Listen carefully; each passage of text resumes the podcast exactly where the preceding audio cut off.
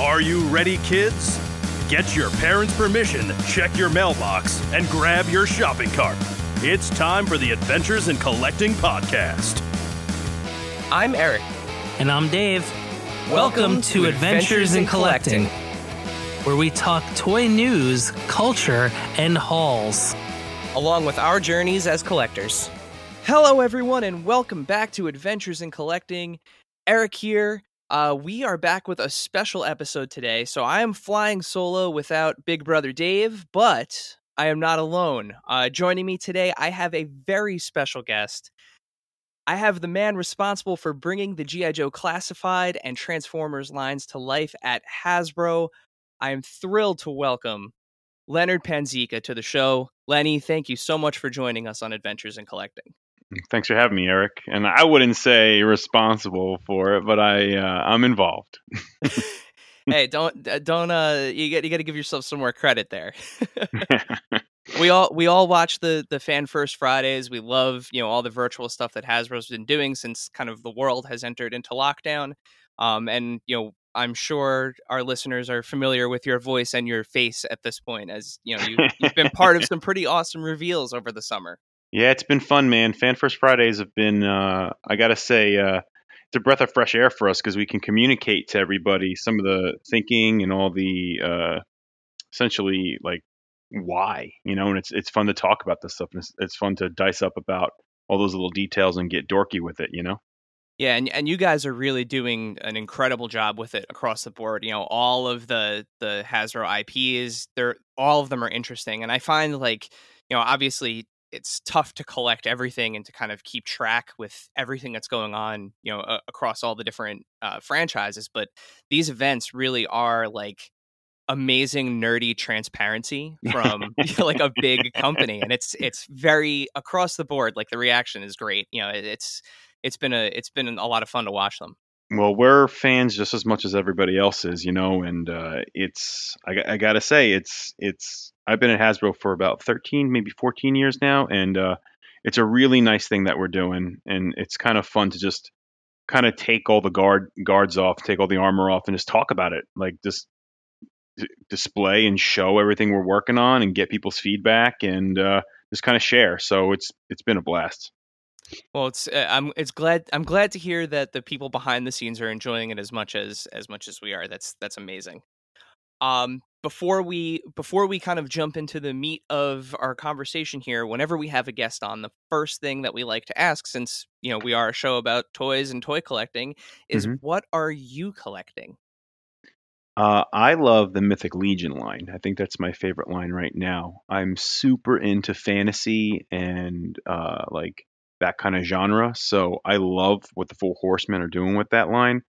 Uh, I just got my Cyclops, which I love. Uh, we just moved, so everything's in boxes right now. So I'm looking forward to finding a place in the new house of where to put all of my uh, my collections, including the Four Horsemen, uh, Mythic Legions. That's awesome. Yeah, that, that line is fantastic. I love the uh, yeah. the fact that like you can kind of mix and mash and, you know, combine things together and make your own characters. It really does kind of like yeah. embody that, that fantasy element. And it, it's, it's funny you mentioned that's like, it's one of the things that draws me to it. I love the idea that I can mix and match and design. I mean, given my profession, right? So it's totally like, it's like targeted for me. So, so speaking of, of you and, and your profession, why don't you tell us a little bit about how you got into uh, making toys? Sure. Um, let's see. It all started back when I was six years old, I would say. And I used to draw a little comic book called Lizard Man.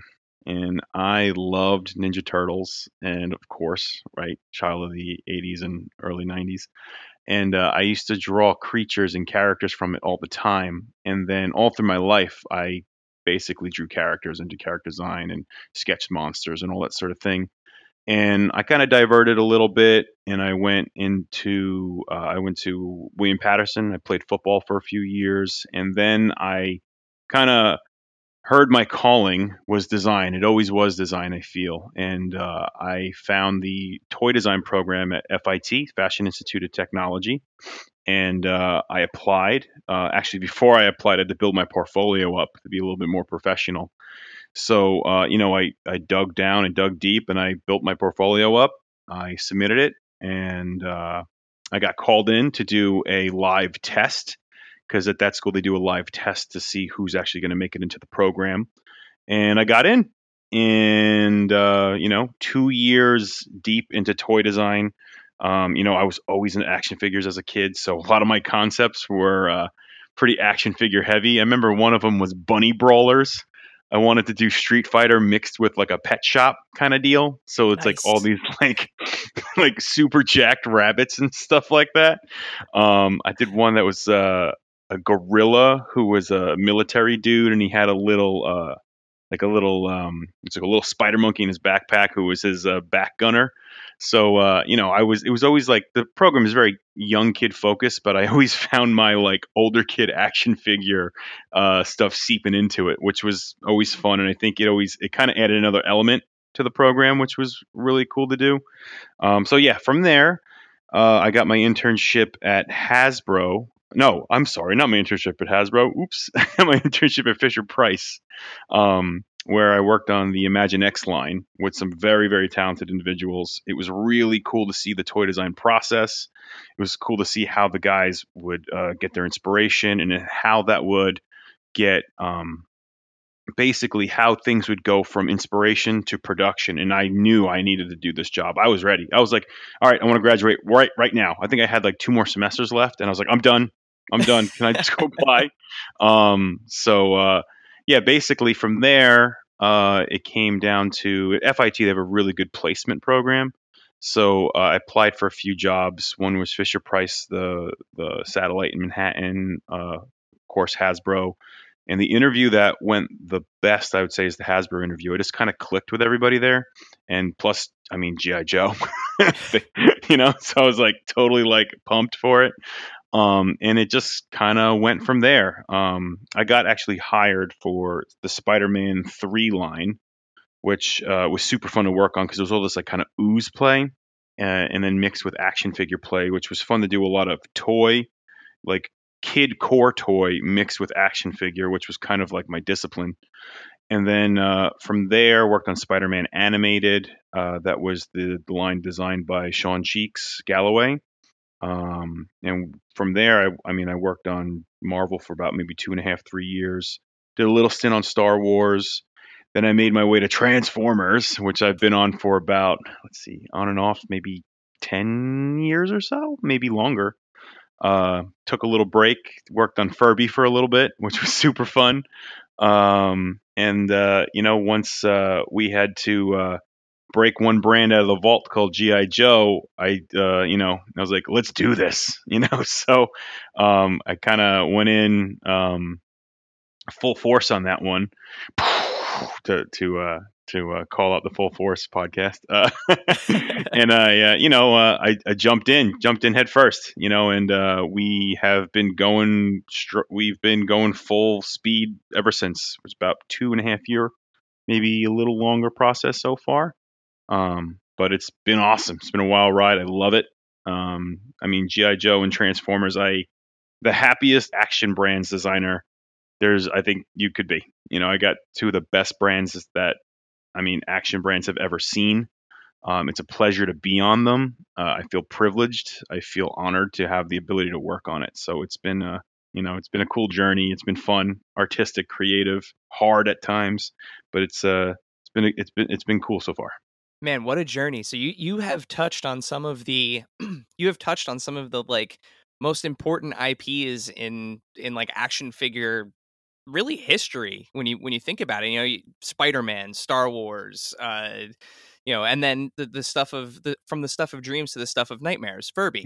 So I mean, I mean you've you've kind of been you've kind of been on on on everything. And then like you said, to to eventually land on Transformers and G I. Joe. I mean, that's that's incredible. What a what a journey. It's been cool. I mean, when I first got to Hasbro, I was like, man, I want to work on G I. Joe so bad.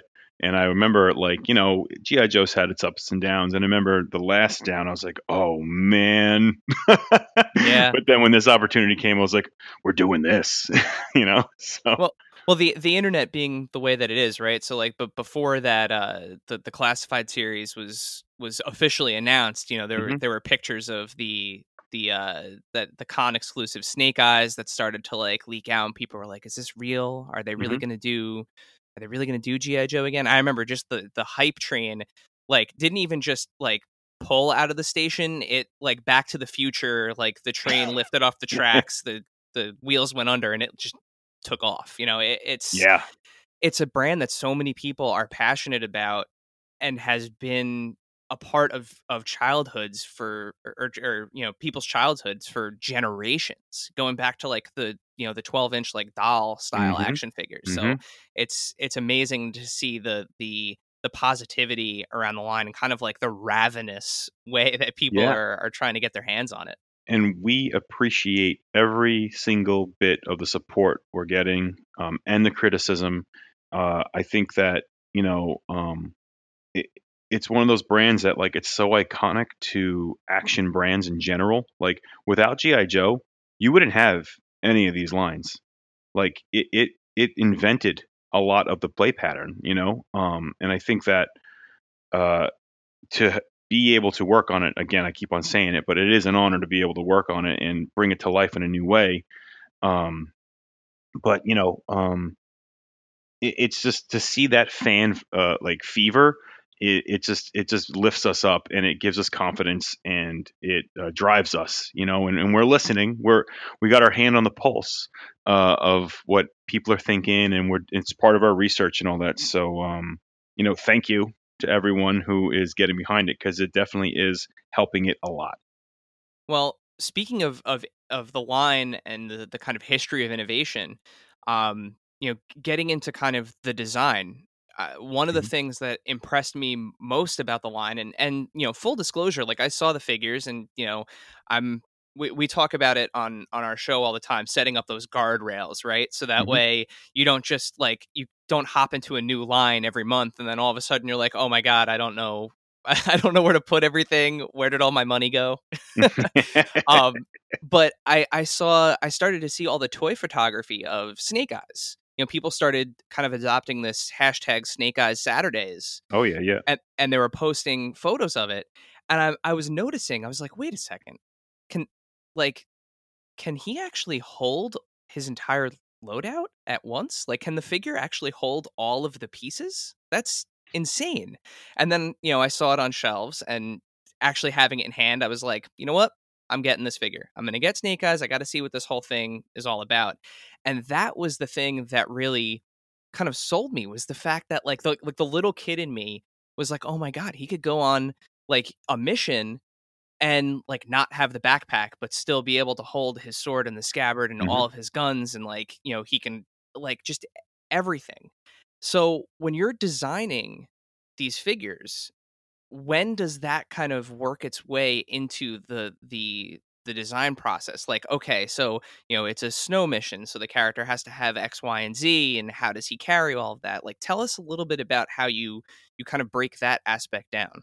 So It's it's interesting. Like when we design a character, the thinking is like it's going to go on a mission, uh, right? So they're going to go on a mission, and they're going to need particular gear with them. I mean, when I played Joe when I was a kid, it was like I would mix and match the loadouts. I would even mix and match the characters, take them apart, and rebuild them uh, based on what I needed them to do or what I wanted them to be. So we brought that thinking into Classified, because first and foremost, I think play is very important to uh, uh, any figure line. And I think part of the play of a military style character is they're bringing their gear with them. He doesn't have superpowers. He's not going to shoot uh, rays out of his eyes. He's not going to be able to fly. So he's got to be able to take all of his gear with him. So if you're going to be playing out that fantasy, you have to have the ability to do that on the action figure itself. So when we design a character, like in the case of Snake Eyes, the original had the sword that would kind of like, it was almost like a like a clip system that you would slide the sword into the backpack and all that. But then um, we wanted it to be a little mod- more modular and more tactical in a way, if that makes sense. So he can wear the backpack, you can plug the sheath onto the backpack, or you can just take the backpack off, like you were saying, and plug the sheath onto his back, which that's why we kept Uh, the post hole on all their backs. It's a homage to the original Joes, but at the same time, it keeps that play pattern, and it it adds a little level of customization, right? Because I could put anybody's backpack on him. I could put anybody's sheath on his back. So I think basically what ends up happening is you have an idea. Like I have an idea of like, I want to do Snake Eyes with a uh, weapon stand and all that sort of stuff. And I do know that I want them to hold a lot of the gear. Um, and I knew though there needs to be places for the gear to go when it's not being used. So we go in with that mindset. And then when I go to the nitty gritty of design, which is uh, my input phase where I literally draw the toy, details and everything, calling out like uh, materials that things should be made out of or sculpted to look like, um, as to like where we want hoops to be, where we want portholes to be, all that sort of thing. Um, and then in that phase, I would say, is when it, where it solidifies, because that is what's going to the sculpting department so that they can uh, build the figure off of that. Um, so I would say it starts off in the conceptual phase. I need this character to do this thing. So he's going to have to be able to hold certain gear. And in some cases you can't, right? Because you, it's this, you're dealing with the scale you're dealing with, the cost you're dealing with, or even it hasn't been invented yet. So once you get to the sculpt input phases, when we start almost inventing like ways to hold stuff or ways to build stuff, or and and solidifying what the mission is going to be. It's it's it's born from at, at the concept phase, and then we work it in through our development uh, process. That's incredibly in, insightful because I it's to your point. You know, it is both feels like both a, an homage and an innovation, right? You know, mm-hmm. I. I When I got the Cobra Commander figure, I was like, "Oh, cool! He doesn't have he doesn't come with anything that ports into his back." But like thinking again, like the kid in me, like you could be playing and he could steal Snake Eyes' sword and mm-hmm. put it on his back and run off with it. You know, like you can have all of these different play factors, and I think, you know, and and correct me if I'm wrong, but kind of like unique to the G I. Joe Classified line, you guys are writing the story as you're. you're making these figures. You know, you don't have um like the Transformers has the Earthrise show on Netflix. You know, uh mm-hmm. you know, if you're making Marvel figures, they're based off of stuff that's going on in the comic books or the films. This, like, you really do kind of have this ideal like dreamland sandbox to play in. Yeah, uh, you know, yeah, we kind of do, you know, and I feel like that's the dangerous and awesome part about it. Right, because it's like you have to pay respect to the original design, but then you have to you have to drive it forward, right? Like, where is the brand going to go? Um, of course, there's going to be room to do super retro versions of characters and stuff like that. This line is so young, um, but at the same time, we have to establish that it is a new line. It's not Real American Hero rebuilt in a different scale. It's G I. Joe Classified. It's its own scale. It's its own thing, but like Generations does and Transformers, it takes cues from where we've been and pays respect to that, because the characters are where they are today because of their past. But then how do you enhance it to get to the almost drive the brand forward? And so we don't stay stagnant. Um, and then again, we do want to tell the stories. In the, in the case of Earthrise, like toy and storytelling is like threaded together very tightly. We work very closely Um, with the uh, storytelling team on that. And we make sure that we're cohesive between what we're doing and what they're doing. And because we want to give the brand, it's a total brand experience. Yes, on toy, we are focusing more on the visual and play, but there's some story elements to why that visual and play is there. And that has to be cohesive with the story that's going to be in media. So again, we go back and forth. Sometimes it starts in the in the uh, entertainment avenue. Sometimes it starts in the toy avenue, and it all kind of comes together as that full brand experience. Uh, I'll tell you what, I would love another G I. Joe show. It would be rad.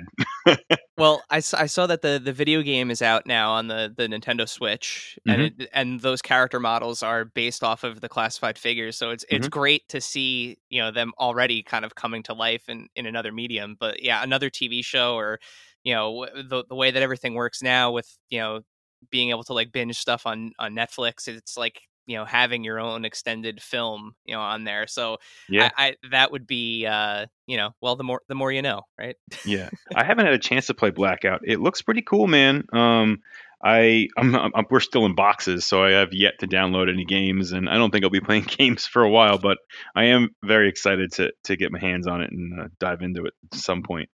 Now, going back to like the the characters for, for both Transformers and and G I. Joe, you have mm-hmm. such a wide array of characters to choose from. And one of the things that kind of always comes up when new new figures are being announced and, and, you know, redesigns of characters or, you know, a character in a certain aesthetic, how do you go about selecting the the next character you're going to make? I would say it's all based on what's quintessential to the story we're trying to tell at that point in time. So in the case of Transformers, Uh, it's playing into that War for Cybertron story and the characters that are going to play a major role. So um, who do you need in your toy line so that when I'm collecting into this brand experience, I have them on my shelf and I can recall those iconic moments, right? Like how, what characters are resonating that we can really celebrate in product. And the same thing with Classified as well. It's like the story we're trying to build. I mean, the brand, we're building it back up. So you're gonna you've noticed there's probably a lot of those quintessential characters that we most likely were gonna do out the gate. So now it's a matter of how we're gonna progress the story, and you guys will notice that in a lot of the exclusive packages where um, we're introducing characters through a program, and the program is kind of the story. Like Cobra Island is um, Roadblock and Beachhead. Uh, basically infiltrated co- infiltrating Cobra Island to get documents that, or something like that to bring it back to Joe. When we first released G I. Joe, uh, it was Duke, Scarlet, and Roadblock, and Snake Eyes kind of teched out a little bit more because they're getting a readout of a threat. So what is that threat? And we didn't bring Cobra in until later because we wanted to establish the Joes. The Joes found a threat, and it's Destro. And Destro's up to no good. What is he turning on? So the idea there is we're trying to create a narrative throughout the figures and through the exclusive opportunities that we have to kind of tell this overall branding, like branded story. But at the same time, we don't want to have it so heavy-handed where the collectors and fans can't play out their own stories. So we're almost like setting the stage in our character selects, in some of the in the photography we're, we're releasing, and then letting people play out those stories. Uh, or make up their own stories. Because again, a lot of it is based on play and how are you inspiring people to play and collect. So you mentioned Destro. Mm-hmm. So I have to bring up one of my, my personal fi- figures of the year. Um, Profit Director Destro. Yeah. I'm actually looking at him right now. Awesome. Every, I, he's, he is a permanent staple in the middle of my desk. He just, that figure holding a, a wad of burning money, just, it gives me so much joy. Me too. Now, we're we're we know where the if, if if you are unfamiliar with where the the P D D comes from, you know, Profit Director Destro, I will provide a link to that in the in there's a very there's a website that does a very nice story as to where that came from. That being said, um, how how did that like that particular uh figure come back into reality this year? Like how how did that happen?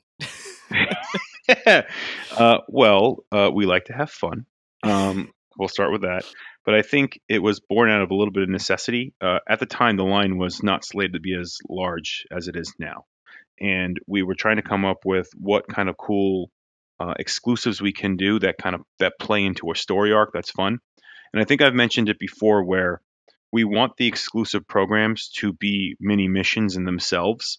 Um, just like with uh, Arctic Storm Shadow, he's coming into the battle from like a mountain range. So his side will be chosen shortly, right? You notice there's no Cobra logos on him yet.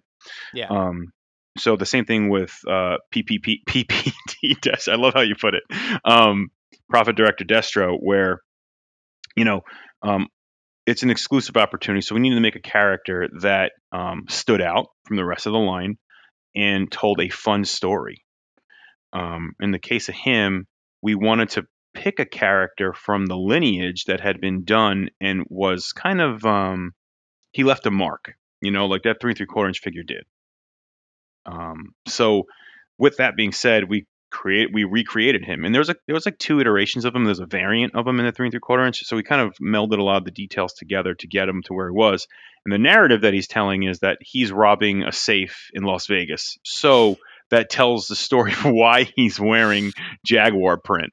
Uh in all in uh, in all the ridiculousness and that with burgundy red, I think I have on him. Oh yes, you do. Burgundy. He, he is. Um, I, I think not only is he one of my favorite action figures of the year, he's. I think he's the loudest figure of the year. Oh, what makes you say that? Lenny, where can I start? But again, it's just one of those things where, like, I, I when I when I saw that that was announced, I had was you know relatively familiar with the the origin story of the three and three quarter figure, and I needed a refresher. But when when when the pictures of him started to come out after the official announcement, it was just like all of a sudden, like my brain went figure photography. Like this this guy. You know, I, I'm sure, um, you know, just Jay Hernandez on, on Instagram, oh, yeah. He is like a king amongst men in terms of like posing these figures. All I could think of was like this figure doing the walk with the Bee Gees playing behind him. You know, yeah. like it's yeah. just yeah. he is he is just it's it's it's a perfect action figure. Congratulations. Thanks, man. I, I really very, very, very, very much appreciate that. Uh, that's that's awesome to hear. Thank you. But, you know, these these one-off things are, I, I think that's one of the things that makes this line so interesting, is because we all kind of have, over the years, like, like everybody has, like, their Cobra Commander, their, uh, their Duke, their Destro. You know, like, everybody has, like, their version that they remember.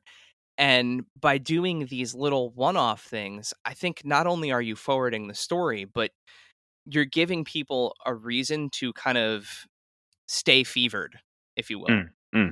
And, you know, it's, it's been a long time since I've seen something like this. You know, my, my brother and I, we've been playing with toys since we were little, but honestly, the, the last time I can recall something kind of, of this magnitude was probably back in like the, the W W F, like Jax oh, Pacific yeah. days when, you know, parents had, were going to, uh, you know, I don't remember it because my parents were doing it, but I, I know it via stories, you know, like going to stores and like talking to people in the stock rooms, like, hey, you getting a shipment today?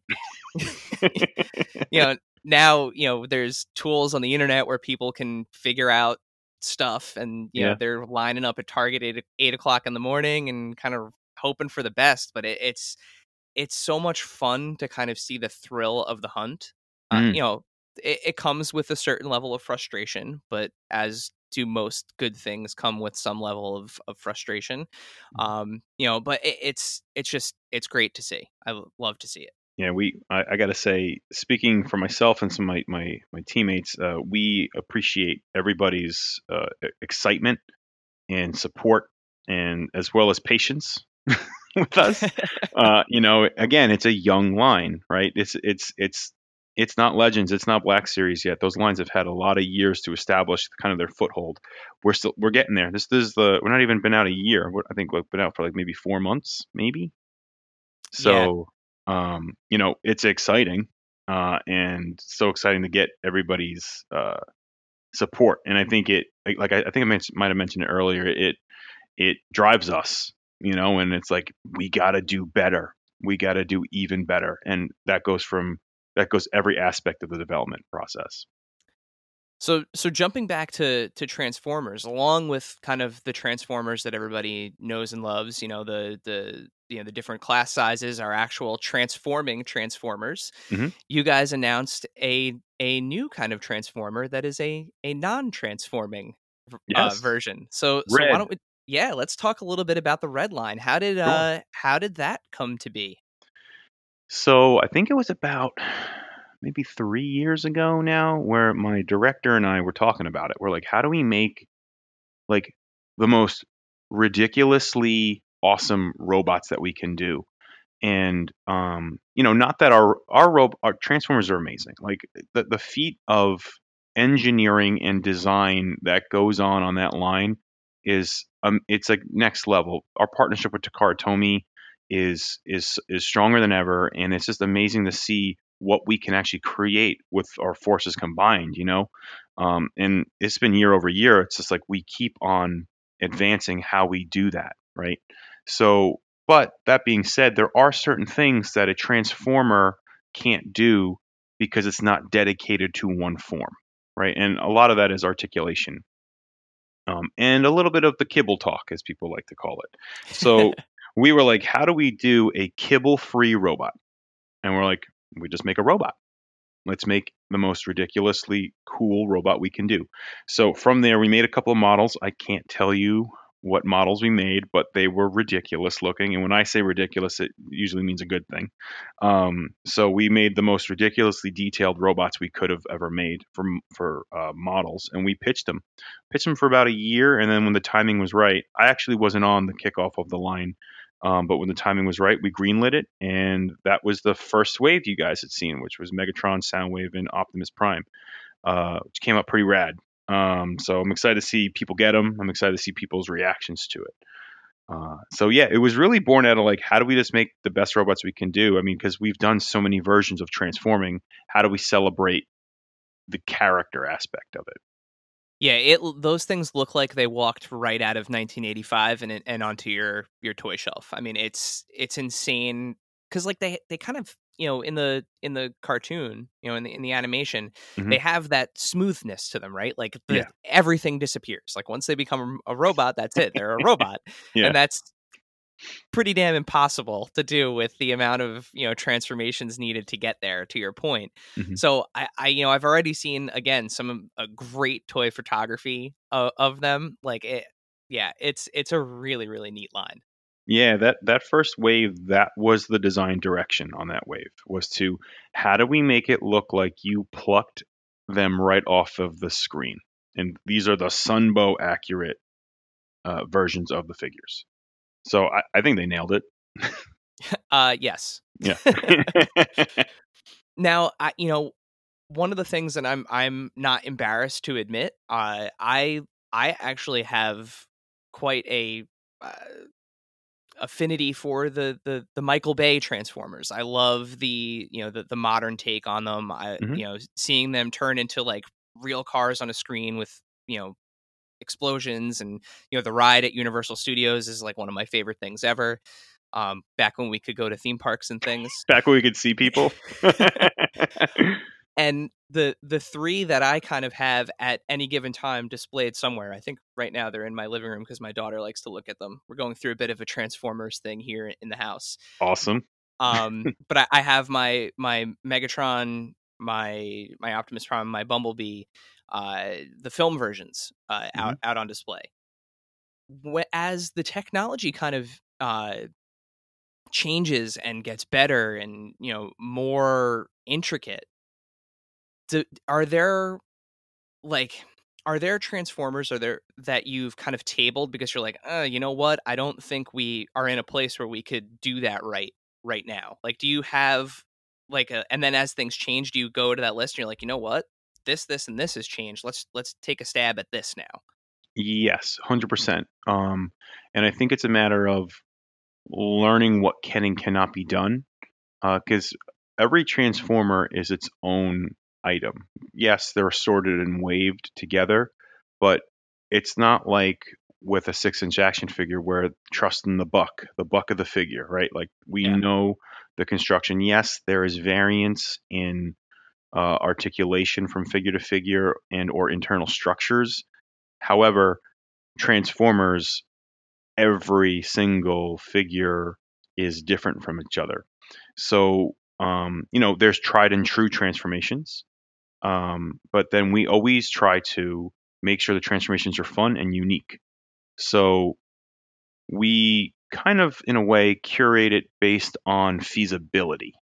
Right? Like, how feasible is it to make this transformer for a couple of points, like price point, complexity, and tangibility, right? Because in storytelling, I think you could be a little less tangible than in a actual product or an actual three-dimensional thing. Um, so if a character is going to require three hundred steps of transformation, kind of it gets knocked off of the list because of a couple of different things, if you could imagine, that would make it unfeasible for us to create it. So it really, ba- it's based on like, how tangible is it? And everything is really on the table. We just have to study it first. And a lot of things get studied and then canceled just because it's just not going to work out in the end. And we don't want to put out a bad product. Yeah. And, and it's, it, it's clear that there's that that level of of passion behind it. It's, you know, to the point that you made earlier, uh, you know, about Transformers, the the feat of engineering that goes into them is evident. Like when you're holding one in your hands, you're like, I, I can't I can't believe that somebody figured out how to get this from this to this. Yeah. I mean, to this day, I still, I mean, I've been on Transformers a long time. And to this day, working back and forth with Takara, I'm like, how, how, I mean, yeah, I could see it. And then, you know, it's, it's just, it takes time. You know, you, you really have to, a Transformer is a science project. For sure. You know? You know, it's like it starts off as like, here's the co- concept of a character I want to do and the features he's going to have. And there's a little bit of elasticity you have to have as a designer, because in what you plan to do may not be feasible, or it may actually be very feasible and you might be able to add other things in there. So you kind of have to bend like the reed a little bit with uh, your direction. Um Which it's it, it can be hard at times, because like there's something you just really want to get because you know it's so quintessential to the design, but it may throw off everything. So it's, in a way, it's a kill your dar- darlings applies to toy design in, in a very big way. Um, you know, like you you you have to make sure the total play experience and total uh, brand experience is there. And if one thing's going to throw it all off, you got to consider, is that thing worth throwing the whole thing off for? Um, yeah. Well, spe- speaking of, of unique experiences and, and, and kind of creating those through Transformers, uh, you guys have recently announced two really fun mashups. Uh, yeah. You know, the, the DeLorean and the the Ecto one. You know, coming into the the world of uh, of the Autobots. How do those types of things come up? Those kinds of things come up in a really fun way. Um, we get together. We well, we used to get together at the Transformers design table, and the collabs marketing really took the reins on it. And they were like, "Okay, we got to really start planning out what these collabs are going to be." And we planned them far in advance. Like we have a list of what we want to get to, and um, essentially we would have, I guess, monthly or every two months brainstorms as to what are we, where are we going to take collabs? What are the opportunities? And um, come up with a plan. You know, we essentially brainstorm and we dork out at the Transformers table and talk about who would be an awesome Transformer. Now there's a whole other side of that, which probably can't get into today, but it's like that whole, like the partnership aspect, which plays a really big role in it. Like who is willing to work with, who can we work with? Yeah, yeah. And who is going to be the right fit for our brand and, and what we represent. Um, so that's a whole nother can of worms. Oh, yeah. Because, I mean, there are, there are a ton of famous vehicles out there, like, you know, Knight Rider, but Batman, you know, like the, you could name, uh, you know, dozens of characters that have like sweet vehicles that would yeah. transform into cool robots. But, uh, you know, I think that the three that come to mind that you guys have, have done, the, you know, Top Gun, the DeLorean, and the Ecto one, were, first of all, like, you know, three choices straight out of the mid eighties, which is kind of like the Transformers wheelhouse, right? Yeah, yeah, yeah. Um, and and you know, it just so happens that Hasbro has has the Ghostbusters, so I mean, I'm mm-hmm. sure that that worked out. Uh, that made things a lot easier. But oh yeah, uh, yeah, yeah. I, I love I love the the character design behind them too. I'm I'm very excited for for. adorable Gigawatt to, to join my uh my collection. It, it, it's funny too, because we knew we needed to make them their own Transformers. I mean, there was conversations of making it like Optimus Prime or something like that, but it just, I feel like it doesn't do the character, and when I say character, the sense of a vehicle and the sense of the the bots, it doesn't do them justice to skin a a a pop culture a phenomenon vehicle on top of one of our existing characters. That's where we were like, we need to make them their own characters. Like we need Gigawatt to be in there, right? It's like, I think in Ectotron, they need to be their own entity. Entity. It's it's Transformers. Why wouldn't they be? Yeah, it makes it makes perfect sense, and I and I'm hoping, like I, I know they they've all have sold out very quickly. They've been wildly popular. I just keep my my fingers crossed that, like, so my my main wheelhouse, the main thing I collect is Star Wars.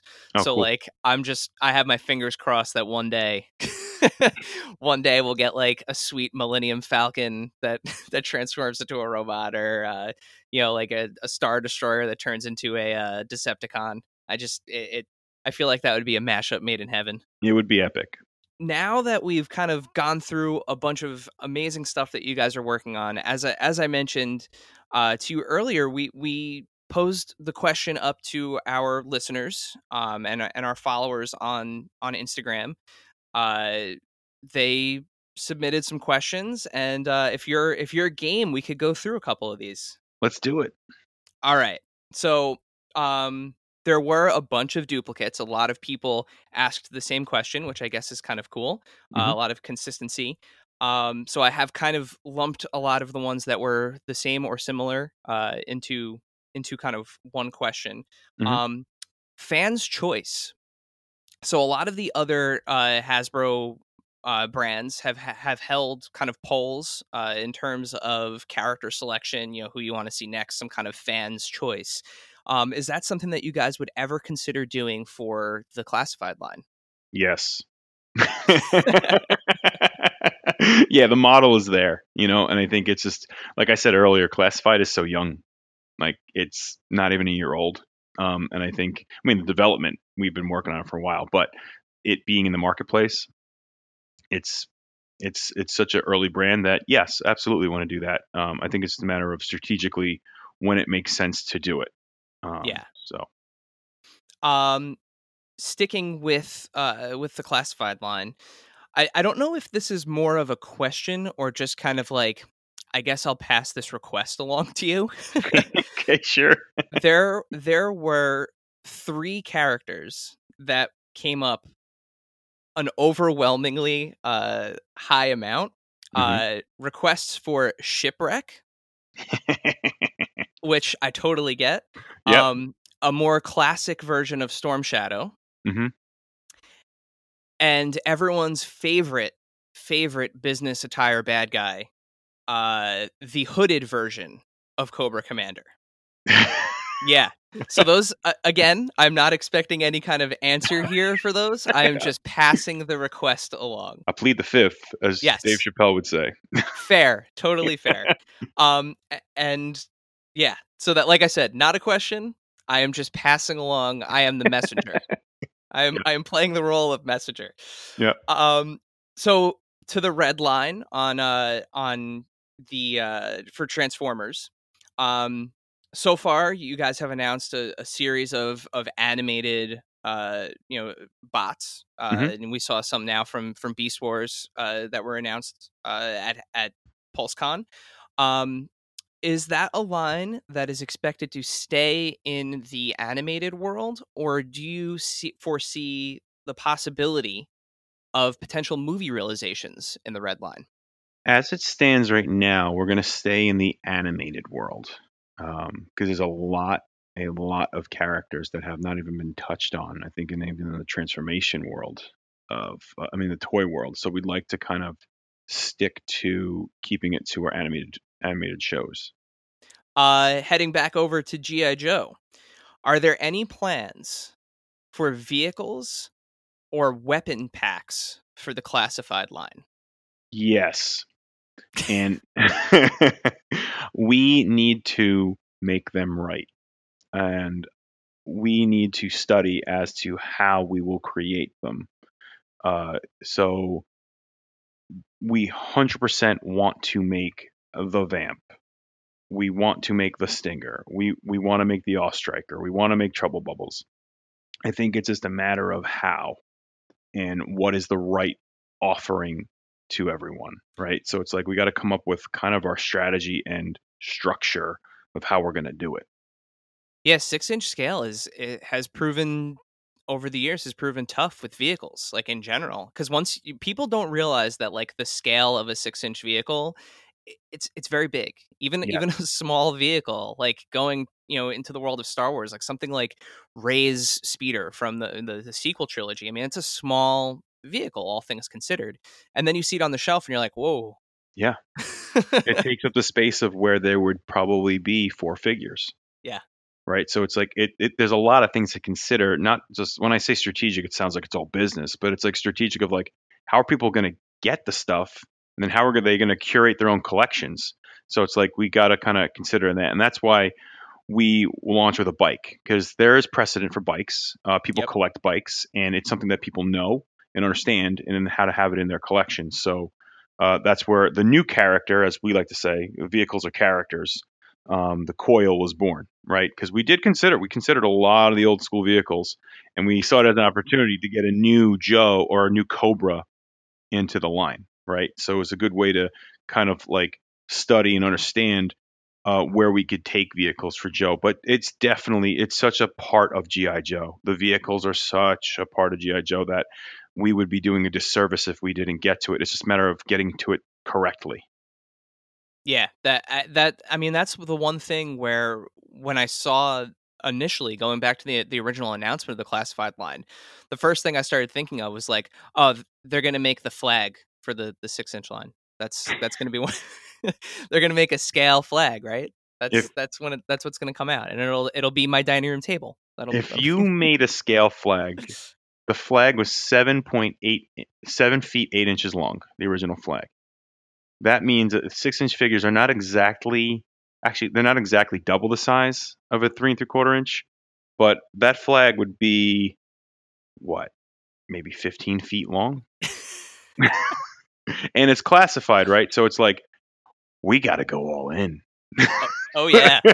Like, if we're going to make that thing, uh, I think I would probably, two things could happen. One, I might go Super Saiyan.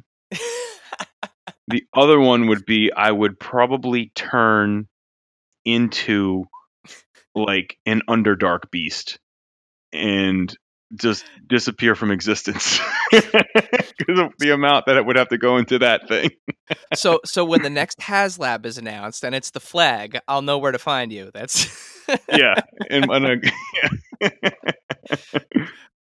Yeah, uh, I, I recently, and I say recently again, but before, you know, when we were allowed to go out and see people, I went to mm-hmm. a toy show here in, in New Jersey. And uh, wait, you're in Jersey?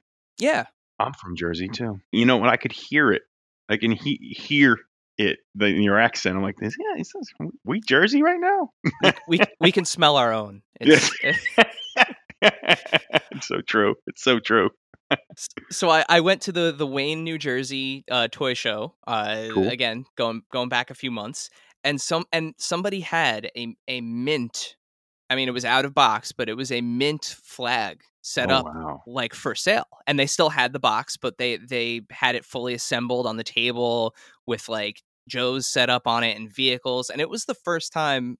You know, my brother is is seven years my senior, mm-hmm. but it was the first time either of us had ever seen it in person.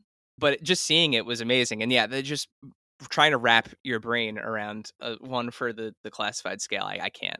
Yeah, you know? It would be. I'm like, I'm like in, I'm like looking at my room that I'm in right now, and I'm like, it would be as, it would be almost as long as this room. It would be epic. Like oh, we, yeah. we we muse about it a lot. Like we're like, dude, how could we do that? I'm like, can you imagine the panels? Could you imagine? Like we'd have to go to a real, a real aircraft carrier. Like we, because I believe that's what they did originally when they made it. They went and they checked out real aircraft carrier. I'm not exactly sure which one, but like the amount of research, it's like a Stanley Kubrick movie. You got to go in there and take pictures of the doorknobs. Yep. You know. What what I could see is if if. You know, once once the uh, you know the world kind of opens back up again, that would make a killer like Toy Fair or San Diego Comic-Con like display piece. Those oh, custom yeah. like you know, here's the the G I. Joe part of the the booth, and here's the one-off flag that we made for the display. And then you get the Night Raven coming to take it out. It'd be awesome. Listen, I'm here for all the ideas. You just you know how to find me now. Um, yeah, so th- that was, that was all the questions that we had from, from our listeners. Thank you for, for humoring them. Uh, cool. that, that was, uh, that was a lot of fun. Uh, so the last thing before I, I let you go, um, again, something that we ask every guest that we have on here, Uh, in your collection, what is your favorite, weirdest, you know, like most rare, like what's the thing in your collection that you adore more than anything else? I would say, and I don't know his name, but it's probably my frilled lizard Battle Beast that as a child, I had lost him in the snow because I would make little snow forts and little tunnels and stuff. And uh, we were at BotCon in Florida, I think it was. Maybe, maybe it was that like, I don't know, eight years ago. And uh, one of my coworkers had found him at a booth. And I had, I think I went on about a story about it. I was like, oh, I can't believe I lost. And I was like crying about it because he's one of my favorite. Like I love reptiles and stuff like that. So Battle Beast was like my jam. Um, and then uh, he comes up to me in the middle of the convention. He goes, I got you something. And I would say that's my prized possession because it's a really good friend of mine who got it for me. And uh, it was a figure that I loved as a kid. And now I have him again with his accessory. And I'd imagine Battle Beasts are really hard to maintain with their accessories twenty, thirty oh, yeah. years later. Um, and and the thermochromic sticker still works. Uh, no way. So, yeah. Yeah. It's pretty awesome. Whoever had this thing must have kept it in the dark. So in a box stored away. So I would say, yeah, my frilled lizard. I don't know his name, um, but it's my it's my favorite. I would say because it's got a lot of memory connected to it, and it just, dude, Battle Beasts were so cool looking. I love that line. Um, Great line. Yeah. So Lenny, thank you so much for for joining us today on uh, on Adventures in Collecting. Um, where can we find you online? You can find me on Instagram as Roboraptor sixty-six. Uh, um, I'm there checking out all the cool uh, toy posts that people put up. I'm there checking out uh, adventure, adventures in toy collecting. And, uh, you know, um, you can find me there. And and while you're there, definitely check out his amazing art because you do your your uh, your art that you post is incredible. And oh, I love looking man. at that as well. Thanks, man. Appreciate that. Well, with that, Lenny, I'm going to let you go back to your day. Thank you again, and uh, we'll talk soon. Awesome, man. Thanks for having me. Thank you, dear listener, for hanging out with us today. Subscribe, rate, and review us wherever you listen, and then tell your friends to do it. Thanks also to Joe Azari, the golden voice behind our intro. Our music is Game Boy Horror by the Zombie Dandies. Find more about them both in our show notes. Follow us on social media at A I C underscore podcast on Instagram and Twitter. Stop by and say hi, show us your toy hauls, and share your toy stories. Maybe we'll talk about it in a future episode. Don't try this at home. Void where prohibited. Some assembly required. Each sold separately. Not a flying toy. Consult a physician if your toy run exceeds more than four hours. This has been a non-productive media presentation. Executive producer Frank Hablawi. This program and many others like it on the Non-Productive Network is distributed under a Creative Commons Attribution Non-Commercial No Derivatives License. Please share it, but ask before trying to change it or sell it. For more information, visit non dash productive dot com.